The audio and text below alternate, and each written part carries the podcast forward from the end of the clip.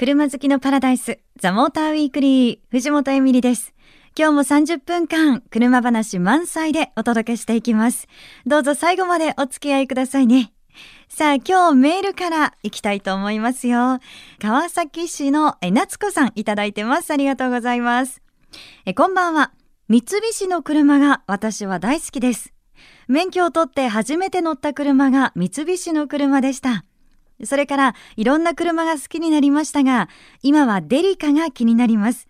えアウトランダーはお友達が乗っていますが、とってもデザインがいい車ですよね。えこれからも楽しみにしています。というメッセージ、ありがとうございます。あの、私もね、デリカ運転したことありますけど、すごいこうね、運転しやすいなーって思いました。結構ああいう大きい車だとね、あの女性だとちょっとどうかななんていうふうに思う時もありますけど、運転もしやすかったし、そしてなんて言っても女性があの大きい車を運転しているっていうのが結構私運転してる時にあなんかかっこいいねって言われたんですよね。ちょっと女性だけど車大きいっていうのなんかいいのかなかっこいいのかななんて思ったりしましたけどね。夏子さんメッセージありがとうございます。番組オリジナルステッカー差し上げます。待っててくださいね。さてここからの時間は WEC 世界耐久選手権を楽しもうです。え今日でラストになりますよ。いよいよ来週10月11日、富士スピードウェイで日本ラウンドが開催されます。え今回ラストもこのコーナーのご意見番です。カーグラフィック編集部の早田義久さんにお話を伺ってきました。さて、早田さん、えー、このコーナーもですね、実は今回が最後となりました。早いって感じ早い。そうなんです。そしてもう、でも、いよいよ来週ですからね。本当です。もう迫ってまいりました。はい。はい、えー、ここではですね、あの、早田さん、やっぱり耐久レースをね、あの、観戦されるのもプロですから、耐久レースの、やっぱり見どころと言いますか、見方と言いますか、はい、プロの視点から語っていただきたいなと。思っておりますがいかがでしょう？プロの視点なんですけども。あの私はやっぱりこの車あるいはこのクルードライバークルーは今年今回注目したいなっていうふうに思って必ずレースを見るようにしてます。あなるほどなんでご覧になる皆さんはやっぱりこのチームを応援したいとかこのドライバーを応援したいっていうのをどなたかお決めになると、うんまずレースへののめり込み方？自分ののめり込み方が全然違ってきますし、はい、そのドライバーあるいは車を応援したいがように他の車の動きに対してもやっぱり敏感になられますからレースの展開がすごくいろんな意味で俯瞰で把握できるようなそういう気がいたします。早田さん今のお話を聞いて私ですねちょうどあのチケットでね気になってたのがあったんですけど、はい、なんかその応援するチームをが決まっているならファンシートがいいんじゃないかという。ファンシートいいですね。ね話を聞いたんですけどなんかその、えーと、これって特典付きの限定の一般観戦券で一般観戦券に加えてあの特設の応援席エリアに入れて、はい、であとそれぞれのチームの応援グッズももらえるという。あノベルティがつくんだ、えー、でで結構ねサイト見たらあのバッグだったりとか豪華だったというか。超かわい。い、え。ーね、で野球と一緒でやっぱりねこうみんなで盛り上がってうわーって応援してると。もう同行の死がそこにはたくさんいらっしゃるでしょうからね。そうですよね。はい。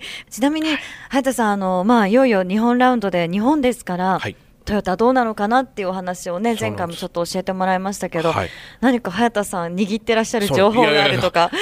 とんでもないんですけどね。ただ私もやっぱりトヨタ絶対頑張ってほしいなっていう思いでこのレースを見ることになると思いますし 実際それで気になってお話を伺ったんですけども来年に向けて用意しているいろいろな球のうちいくつかをこの富士のレースに投入するというふうに明言されていらっしゃいましたんで。じゃあその富士から、はい、ポテンシャルはこれまで皆さんがご覧になった TS040 を必ず上回ってくるというふうに思います。それはちょっと楽しみですよね。私もう誰より私は一番最初にそれを早く体感したいなという思いで今いっぱいなんですけども、はい、ですから9、10、11の週末はぜひちょっとトヨタ、トヨタレーシングに注目していただけると、良いのではないかなと。はい。皆さんやっぱりね日本人としてじっくり楽しんで応援したいなと思うと思いますので、はいはいぜひあの早田さんが作られたプログラムも 売られてるんですよね。ありがとうございます。えっ、と最近の FIA ウェックの話だけではなくて、昔からのウェッキンジャパンのお話もたっぷりページを取っておりますので、はい大変楽しんでいただけると思います。はい、ぜひ皆さんもプログラム片手にみんなで応援しましょう。早田さんありがとうございました。さあ、いよいよ来週です。10月11日、富士スピードウェイで日本ラウンドが開催されますけれども、実は、この番組、その前日になります、10月10日の土曜日、生放送でザ・モーターウィークリーをお届けしていきたいと思います。まあこの WEC 富士6時間レースの直前ということでね、決勝レースの前日、予選が終わった夜にこの生放送をお届けします。実はね、生放送でやるの初めてなんですよね。大丈夫かなって思いながらも、私自身も楽しみでもあるんですけど、実際あの土曜日はですね、私予選を見に富士スピードウェイに行ってきます。で、その後にこのスタジオに戻ってきて生放送でお届けしますので、まあ本当にほやほやな情報をお届けできるんじゃないかなと思います。あの、現地からのレポートもね、あの、あると思いますので、ぜひ楽しみにしていただければと思います。えーカーグラフィックの加藤哲也さん、そして早田義久さんも登場してくくれます。10月10日、生放送、WEC 富士6時間レースのスペシャル、ぜひ皆さん、聞いてくださいね。ここからの時間はこの方とお届けしていきたいと思います。モータージャーナリストの島下康久さんです。島下さんよろしくお願いします。はい、よろしくお願いします。島下さん4ヶ月ぶりはい。ですけれども、もう相変わらずあっちこっちね、海外を飛び回ってらっしゃいますよね。いやいや、海外だけじゃないですけどね。いやいや、日本もね日。本とか部屋の中とか いろいろ飛び回ってます。はい。えなんで部屋の中飛び回ってるんですか？いや、あの原稿書いてる時はねええ、ずっと引きこもりみたいな状態になってるんで、ええだけど部屋の中で動き回ってるみたい 外に出ずね部屋の中しかですね動き回らないな。はい。まあそれだけでもその原稿確認してもこうやっていろいろラジオでお話しいただくにしても、はいやっぱすごい膨大な知識が必要なわけじゃないですか。はいでやっぱり島下さんじゃないと頼れないっていう時もありましてそうですか。今回もその一つなんです。ありがはい、最先端の 4WD また難しいテーマを持ってきましたね。そう、そうなんですよ。なんかどんどんマニアックになってきてますよね。今日はね、はいそのまあ 4WD4 クロ話なんですけど、はい。あのずっとその 4WD っていうとアクロ専門？はい。オフロードのもの、雪道とかね。雪道とか、はいそういうものっていうふうに思いがちですけど、うんなんか最近は違うというお話を聞きました。そうですね。ねはい。うん。まあといってもその 4WD だっていろいろあるわけですよね。これ種類からこうね、まず話してもらったら大変なことになっちゃいます。そうですね。うん、種類からうんの方がいいですか？はい。ちなみに、はい。あの私が知ってるのは、はいえっ、とパートタイムっていうあら、4WD どうしてそんなことを知ってるんですか？あのチェロキー97年式に乗ってまして、そのチェロキーは自分で手動でですね、はい室内でこう切り替えるタイプ。なんですよでつい先日かなあの私友達からはい。ちょっと古い旧型のジムニーを借りまして、はい。でそのジムニーはなんか聞くところによるとあの車から降りて四駆にするのに、はい。タイヤのところに行って何か操作をしないといけそうですね。昔の昔の四駆とかいうのは大体そんな感じだったイメージがありますね。確かに。そう。だから多分今の方が聞いたらなんで雪道で四駆にするのにこの人降りるの？車の外に出るの？みたいな。私を置いていくんじゃないの？みたいな。ではないんですよね。そういうのもあったんですよね。昔はそうでしたね。で、ね。パートタイムっていうのも今は本当に珍しくなってきて本当にそうなんですか？そう。えっ、と本当にオフロードでね真剣に走る人とかねそういう車には多いんですけど、最近のはいわゆるフルタイム 4WD とかね、ええ。まあそういうのが主流になってきてますよね。なるほど。じゃあはい。最先端と言いつつね、古い話から始めてしまいましたけれども、ね。はい。まず今のフルタイム 4WD、はい。これはもうその名の通りですけど常にこう四駆状態であるそうですね。あの、外に降りて切り替えるんでもなく、えーエミリちゃんが乗ってる車のように 手動で切り替えるのでもなく、なんか言い方にトゲがあるな。はあ気づいちゃいました？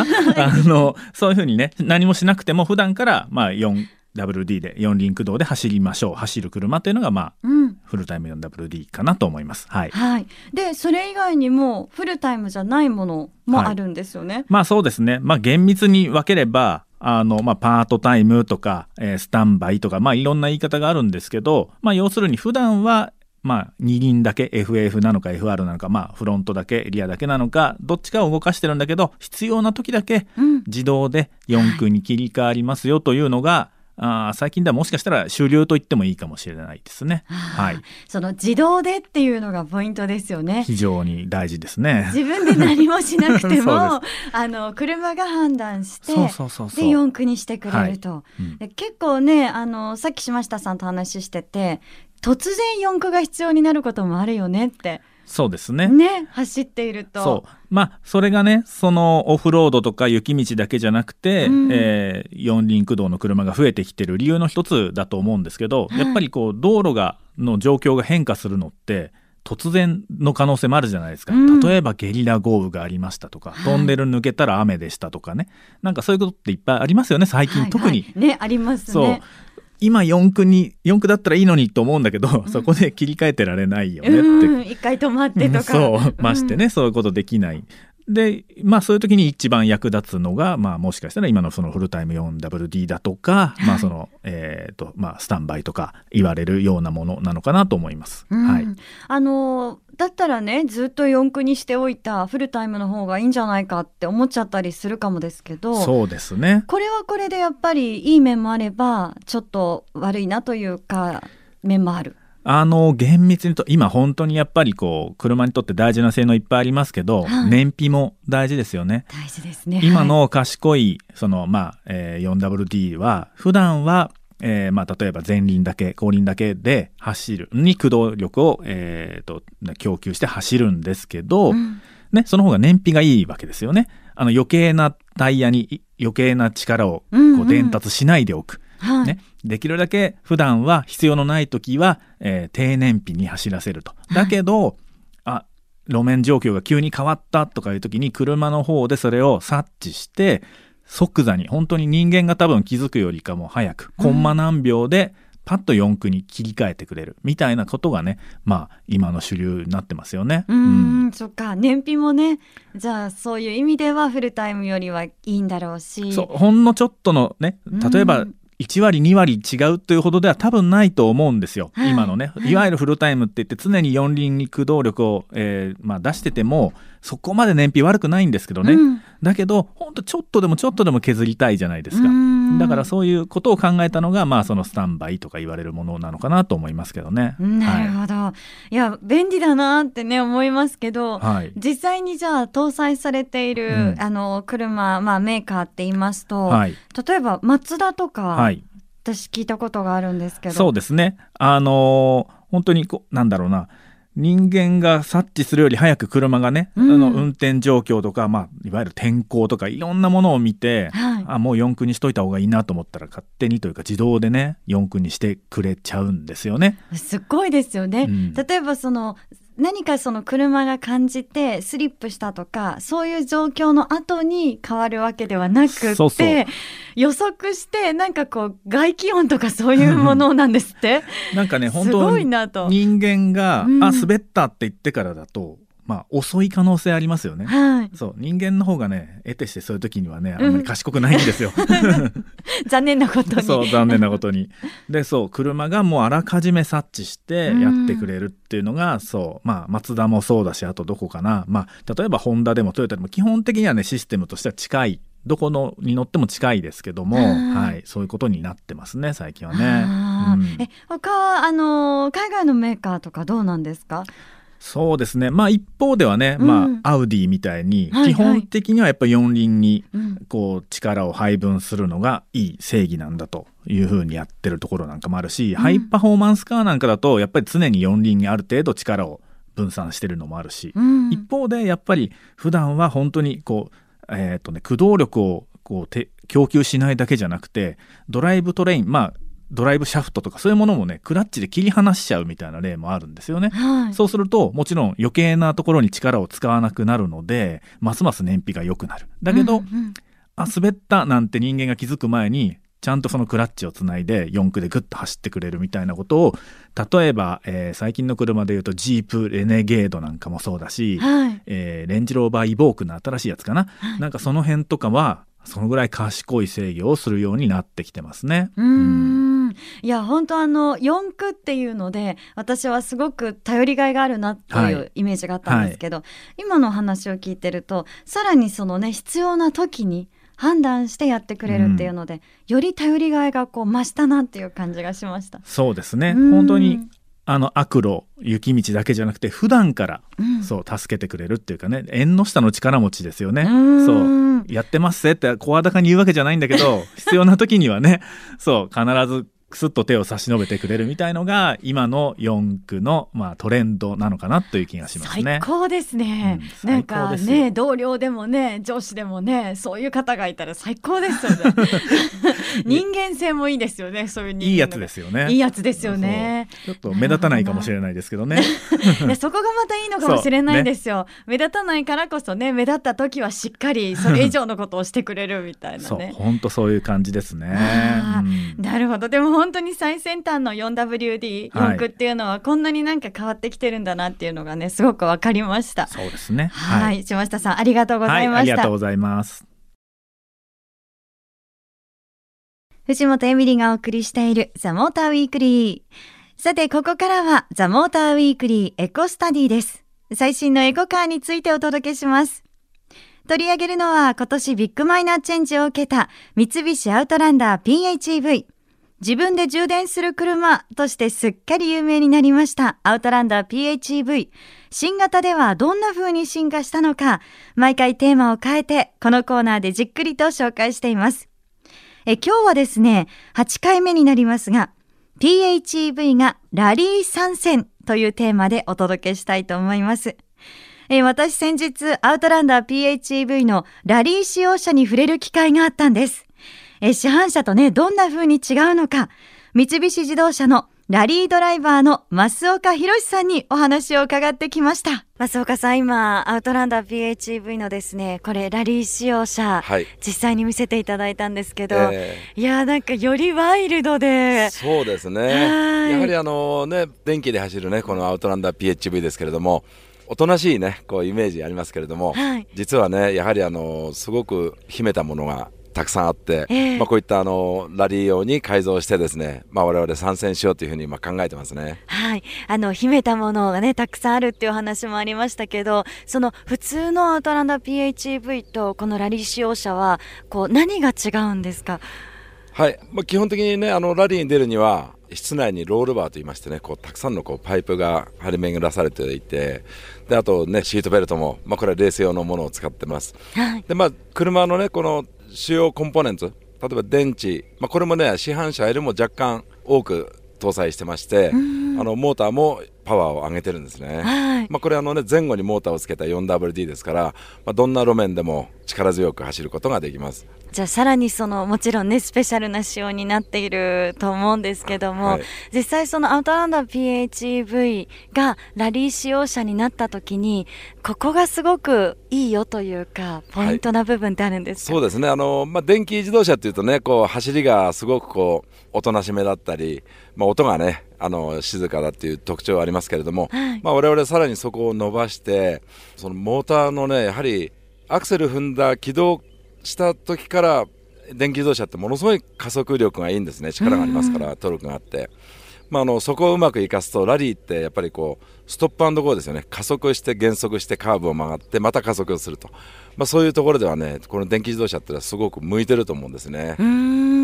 いやなんか楽しみですよね。そうですね、はい、あのラリーのねコースもハイスピードコースだなんて先ほど伺ったんですけど、あのまあ、大体基本的に路面はあの砂とか砂利のハイスピードのねあの舗装されてない道なんですけれども 4WD ですから安定してね速く走れると思いますし、はい、僕らはこのラリーに参加するのってねやはりあの将来を見越した車作りに役立てようということなんですよね。まあ、いろいろねラリーってあの走る車の実験の場ですから、まあ、ここでねハードに車をね酷使して、まあ、それでねあのいろんなそのデータを得て、まあ、それを今度ね次のまた市販車にフィードバックするというところでね、非常に有意義なレースになると思いますよ。はい。あの、アウトランド PHEV のね、その秘めたものをラリーで見せていただきつつ、そして増岡さんのですね、走りもすごく楽しみに応援させていただきたいと思います。頑張ってください。はい、増岡さんありがとうございました。で、実は私ですね、この増岡博さんがドライブする、このラリー使用車に乗ってきちゃいました。